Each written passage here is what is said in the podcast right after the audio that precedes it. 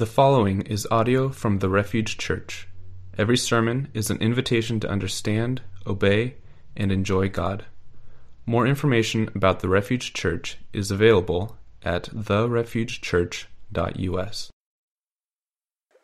This Sunday, we are right in the middle, halfway through a brief three week sermon series on the theological vision of this church. Now, that, that word theological vision might not make a lot of sense, and so I'll explain it. If you go on uh, the website for the Refuge Church, therefugechurch.us, you can uh, read our statement of faith.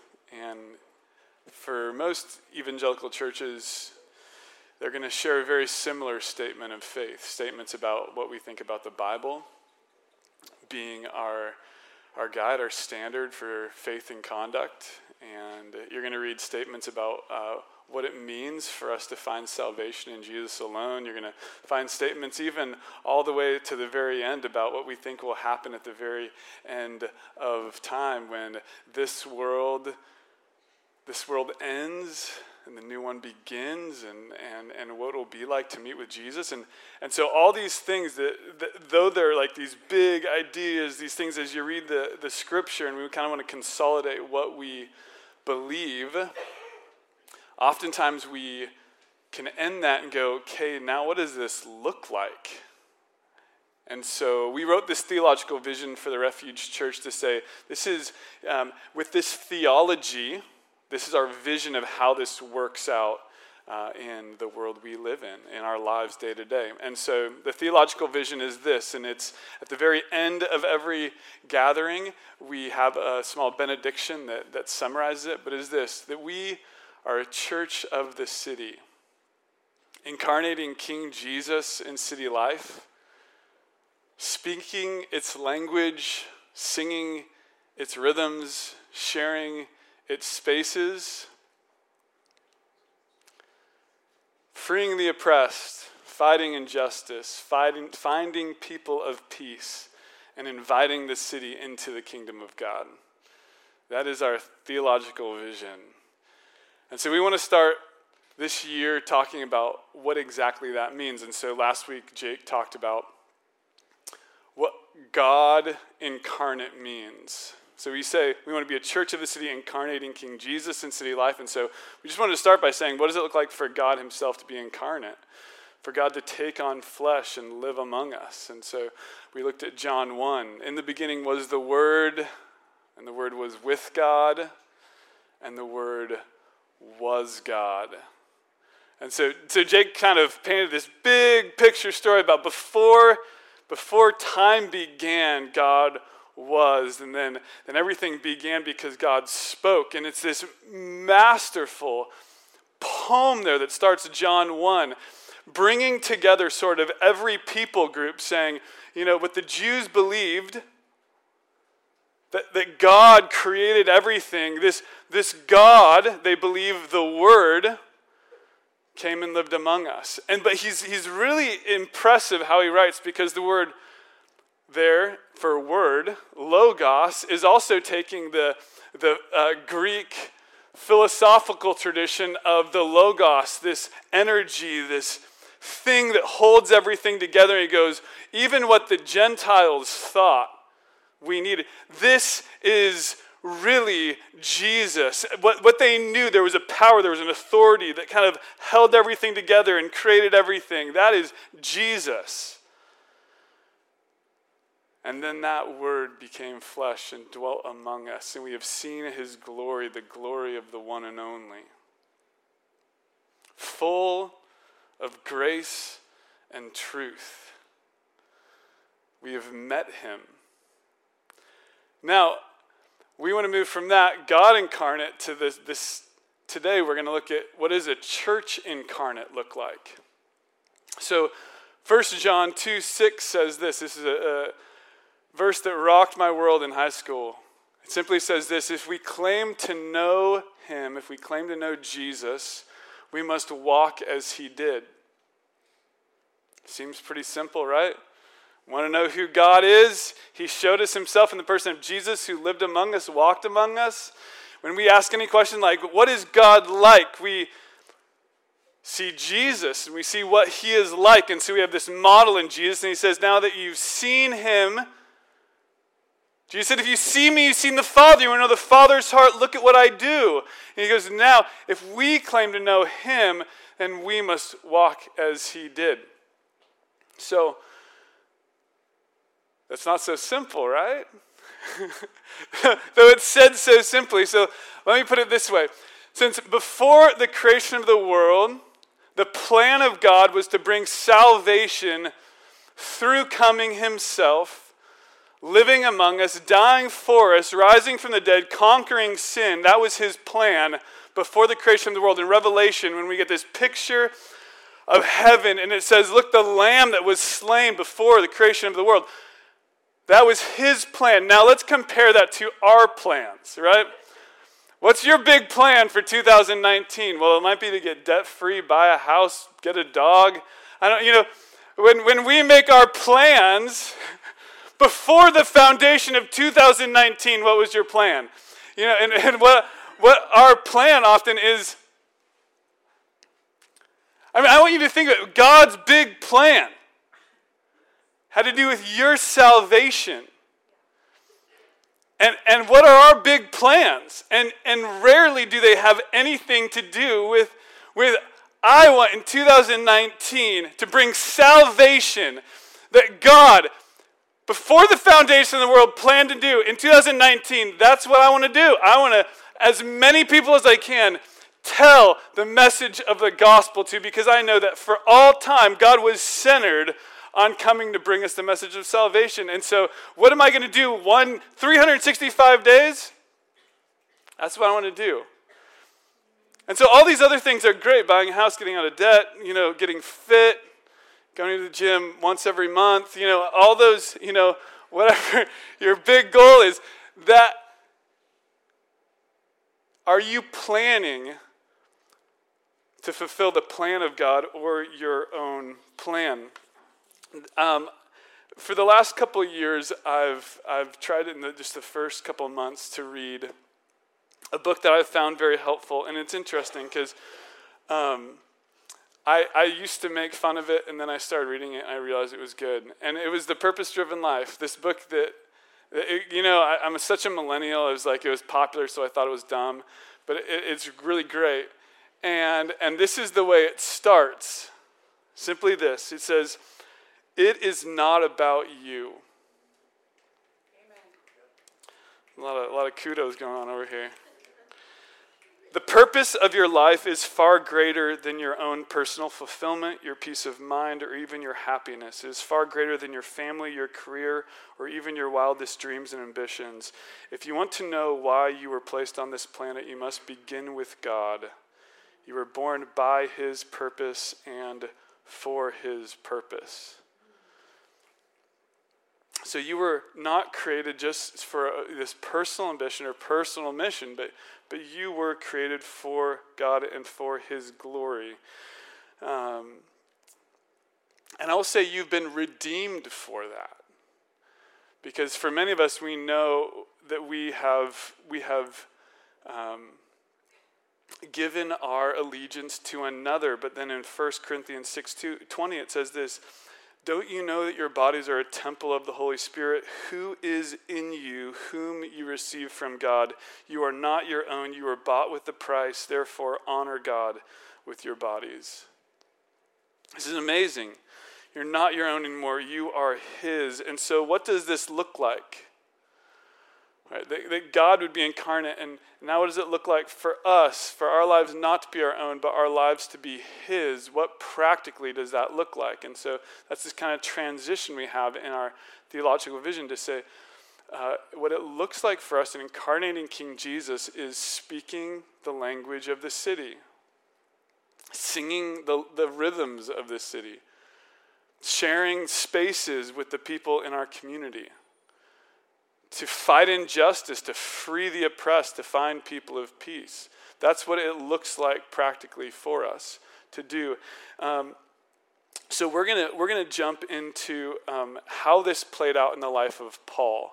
Now, Paul was an interesting guy because uh, we, we get to see him travel. He was so changed when he met Jesus that he just, he wanted everyone who'd never heard about it to hear about it. And so he goes, man, if, if people have heard about it, I'm going to go somewhere else because I just, I want so many people to hear about this. And so he traveled all over the, the um, kind of uh, European world at the time and, and just told as many people as he possibly could. And, um, and so he explained why here in 1 Corinthians 9. And so um, I just want to read this with you, and we're going to we're going to kind of pull it apart piece by piece and see what he, he meant. He says, Though I am free and belong to no one, I have made myself a slave to everyone to win as many as possible. So, this is the first verse, is just Paul's ambition. I'm free. I belong to nobody, right? He Because no one can just claim me and say, You're mine. No. He said, I have made myself, though, a slave to everyone for this purpose to win as many people as possible. To the Jews, I become like a Jew to win the Jews. To those under the law, I become like one under the law, though I myself am not under the law, so as to win those under the law. To those not having law, I become like one not having the law, though I am not free from God's law, but am under Christ's law, so as to win those not having the law. To the weak, I become a weak to win the weak.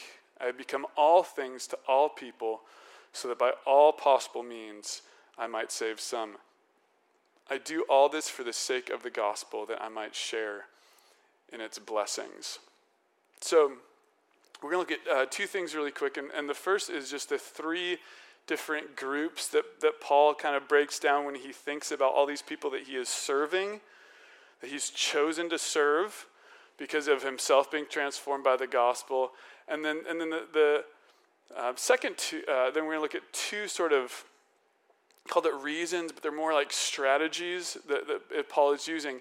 But the three groups are, are really important because I think even in our lives, the, the people that we know, the people around us, kind of break into these three groups too in some way. So the three groups for Paul was the Jews, then the Gentiles, or those not under the law, and then those who are weak. And what he means by this first is the Jews were people, this was the group that once defined Paul. And you can probably think about this in your life. If you're a follower of Jesus now, there's probably, before you became a follower of Jesus, there was probably a group that you identified most with right? Whether by ethnicity, uh, by the culture you grew up in, the place you grew up in, the, just the people that you were around. Those were the people that once defined you. But remember, it says, but your life's been redeemed. It's been bought with the price by the, the blood of Jesus, by his sacrifice for you. Now you're no longer defined by primarily by your ethnicity, culture, the place you grew up in. Those no longer are you, essentially, essentially who you are is a child of God. Those things can be cool, exciting, be the way you dress and the way you talk, but that is no longer you. More than anything, you're a child of God, not just for the present, but for all eternity, right? Um, but, but I want you to think back what was that, that thing or those people that most defined you? And for, for Paul, that was the Jews. And it's interesting because now he says, now I have to become like them again. I have to, I have to learn how to communicate to them because he's been so transformed, he's not talking like that anymore, right? That's not primarily his identity anymore. He's now defined by the gospel. What's your group? I want you to think about that. What was your group? Okay? That was the Jews for Paul. The second is these uh, Gentiles, those not having the law. He said, I'm becoming like one not having law, though I am not free from God's law, but I'm under Christ's law. There is people that once, because who you were, you just didn't relate to. Maybe it's because you didn't think they were cool, or they just lived on the other side of the tracks, or they didn't dress like you, or maybe even you didn't like them. They were your enemies. Maybe you were racist. I don't know. Maybe there was something about you that you just, or something about them that you just thought was wrong or off or whatever. And, and now, because you've been transformed, you're under a new authority, which is the authority of God who's inviting all people to come to himself, right? Just saying, Come to me, all you who are weary and heavy laden. And so you're learning to speak to them now. You're learning to care for them, and you're learning to love the person who formerly was the other. And all of us have those people who we just don't get along with, right? And you maybe don't realize it until you're around them, and then you're just kind of shut down, or you're cold, or you just and you make up reasons in your mind where, like, we're just not like one another. but for those people, Paul's like, I'm actually, I want to serve them. I want to serve them by becoming like them in, in some way. And we're going to talk more what that means. The third group, which is, is really interesting, is those who are, are weak. And this is described in the chapter before. And what he's talking about is he says, we are free as followers of Jesus. We are completely free. But he goes, but some people who, even though they have that freedom, still um, see themselves as being vulnerable in ways they maybe aren't. So we use the example of food sacrifice to idols. Now, this is not something probably that, that you've ever thought of. Like someone was like, here's a McDonald's hamburger, and you're like, was this sacrificed to an idol first? You know, like but, but in that time, there was, there was food that would be bought in the market, or food actually would be offered up, and then they'd have meals around that food. And he says, as, he goes, as a follower of Jesus, I can eat that, and it does, it's not going to do anything to me. It's not like this voodoo is going to like, like infect me. But he goes, but there's some Christians who doing that, they are sinning because they see that as having power. You get that? And so what he's talking about here is I want to, for those who are my fellow brothers and sisters in Christ, I want to be sensitive to the things that will make them stumble. Right? I'm not going to use my freedom in such a way, and it could be something as simple as like, I realize that there might be a brother or sister, like every once in a while, like going out having a, a drink with a friend. There might be a brother or sister who that would be that would be a stumbling block for either because they've, they've had trouble with alcoholism or they just see that still as being a sin. And so I'm, I'm going to be careful, right? I'm not going to use my freedom as a way of just rolling over people and being, I'm free, right?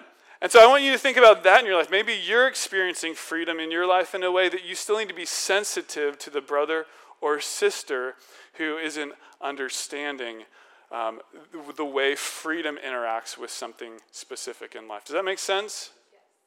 And so, so for you, what are these three groups that, that you're not charging in and being like, I'm free in Jesus, now you got to get me, right? I'm serving them by this. And there's two ways he, he wants us to do this. The first is to, uh, he says, I have become all things to all people so that by all possible means I might save some. That's a, that's a lot of alls, okay? That's three alls. So I really think he means all, but, but this seems dangerous. All things to all people, so that by all possible means I might save some. And so the reason he's giving here is by is so that some might be saved. But the, the word I really want to focus on is this word means. Because the big question of today is are you making sense? Are you making sense to these three groups? Are you making sense to the people that you want that were once your group? Are you making sense to those people who who f- would see you as an enemy or other than your life who are followers of Jesus, and you, you still need to figure out how to communicate with them. Are you making sense to them?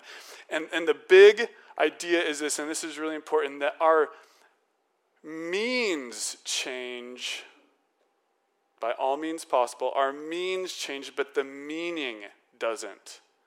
And this is really important. The means change, but the meaning doesn't because he's trying to find all possible means, but he's not compromising what he believes, the meaning, which is this that some might be saved, that some might see the truth in the gospel. And then he goes, I do all this for the sake of the gospel. So the meaning isn't changing, but his means do. What this looks like is um, I'm started the year listening to a book on audio uh, called Seven Habits of Highly Effective People. Great book. I know most of you were like, I listened to that 50 years ago. Uh, it's, it's a book that was written a while ago, but it's still great. The fifth habit is this, and I think this encapsulates what Paul's getting at here. And, and the fifth habit is this it is seek to understand before being understood. Right? You must first understand, then be understood. And that is what Paul is doing here. What he's saying, by all means, I, I want to interact with others by all possible means. So they get that I'm getting them. And so when I'm responding to them, I'm not just like, I'm not just speaking over them. And the way that looks like, there's, there's a cultural humility in this. And I want you, I know I'm saying a lot of words, I just want you to try to follow me here. This cultural humility where, where the, by all possible means,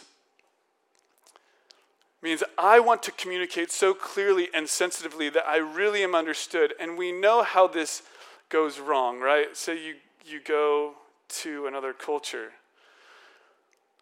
Say you, you go down to South America and you're in Brazil and they're speaking Portuguese and, and you want to buy a delicious loaf of bread, but you don't know how to buy that in Portuguese. And so you are, you're like trying to communicate. And you start out really sweet, right? And you're like, so you're going to talk really slow.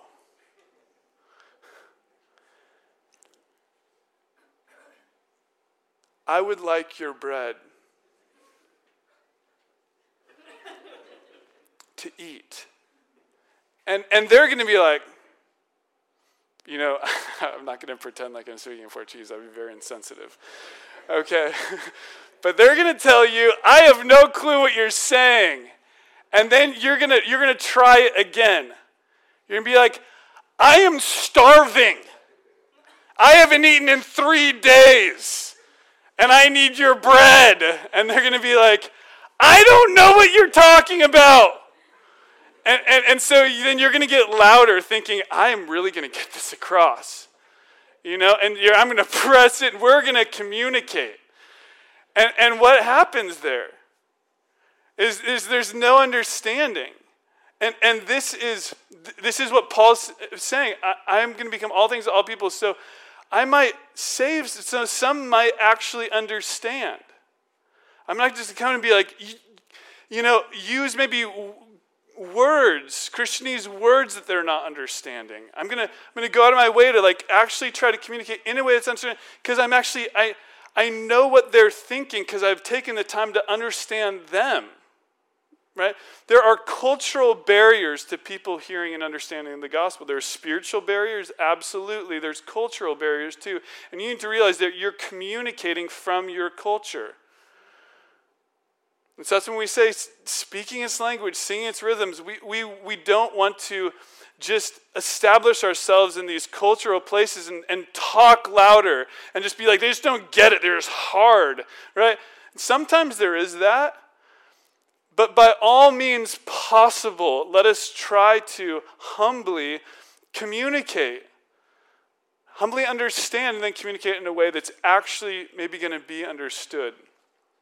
And so we really want to work hard at that. And, and, and Paul did. And so he goes to Corinth, the city full of idolatry. And he's communicating with an understanding of, of what might be a bridge to the gospel with ways they're already understanding the world. And so, are we looking for bridges, ways they're understanding the world, and then maybe communicating in a way that we've never really communicated before because we're learning how? Okay, and so the means are changing, but then the meaning doesn't. And that's what you get here in the, the last verse. I do all things for the sake of the gospel, that I might share in its blessings. What does he mean here by for the sake of the gospel? And, and I actually looked up the word, I do this all the time. Google, define sake. Because I was like, I've used this word before, but What's a sake? Have you ever thought that before? What's a sake? Have you ever looked at a word so many times you're like, sake? sake. And then the more you say it, the more it confuses you. Totally where I was at. So I, I defined it, and uh, then Google defined it for me. And it simply means for the, the purpose of, right?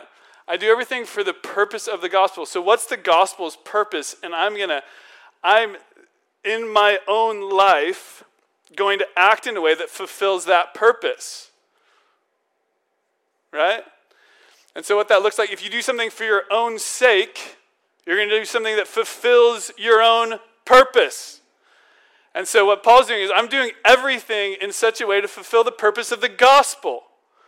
And what is the gospel? The gospel is the good news that God invaded. He had a rescue mission and he invaded the earth in the person of Jesus Christ and he lived among us, showing himself who the Father is and inviting us to be in relationship with him, knowing that he would die. And so by his death, we could be forgiven and restored to relationship with him. Okay, that's the gospel. It's good news. And so Paul's saying, I'm going to do everything for that purpose, no longer for, for my little purposes, but for that purpose. And you get this throughout all his letters.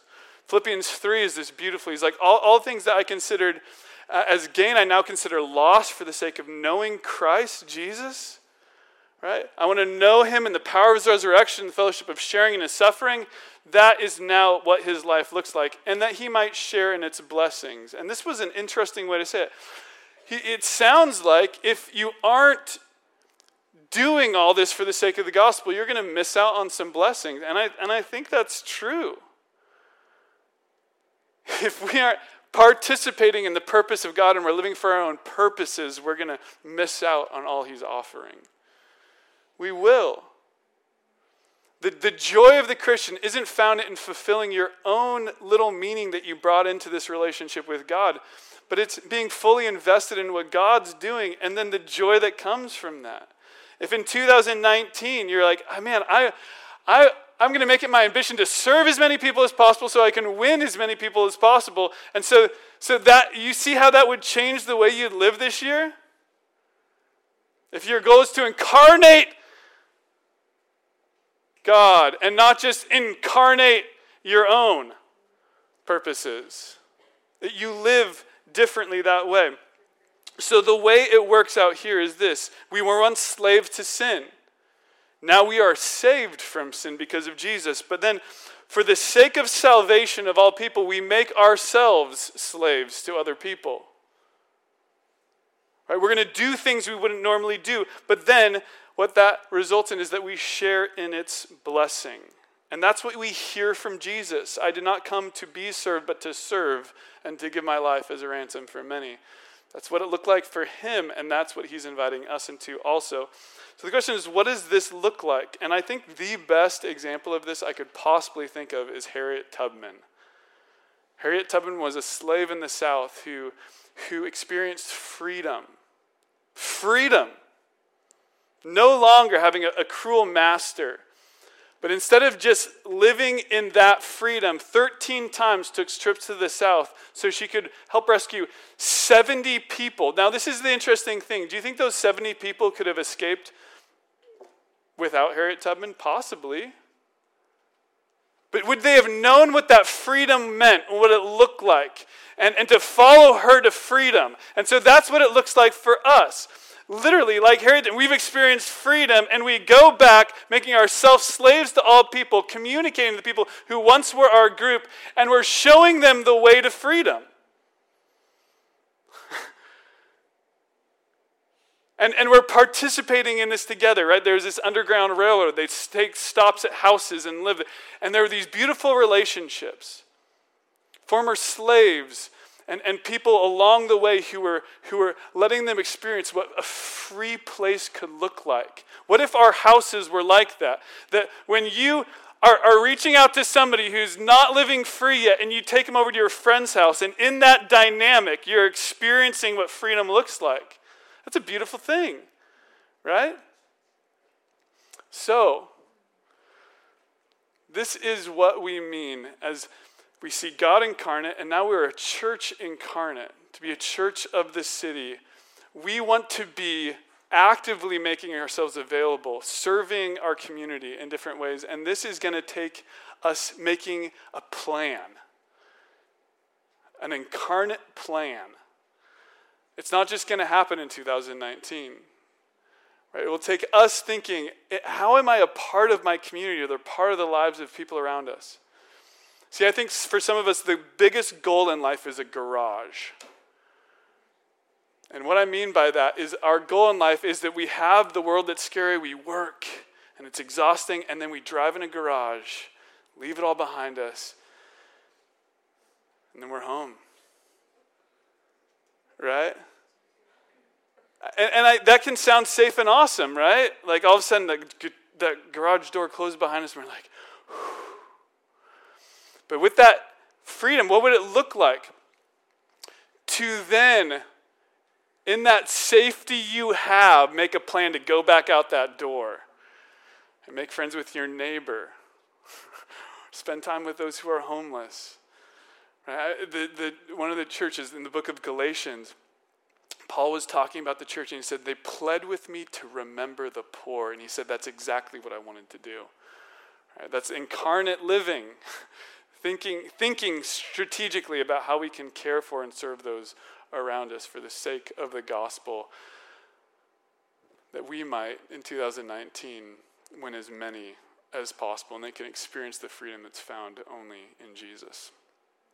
So, my challenge for you is to make an incarnate plan for this year. Let's do it. Pray with me. Father, uh, I just personally confess the ways that I have sought just safety more than serving. And, and sometimes that's because I, I don't trust that you will take care of all my needs. I try to take care of them myself. God, I pray that.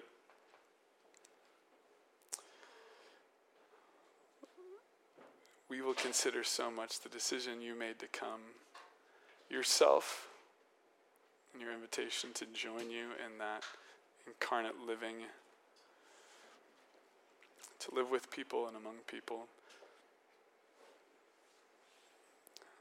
I pray that the gospel news will be so exciting for us again. I want to share it. Be excited to share it. I pray that this church will just so enjoy the freedom that we found in you.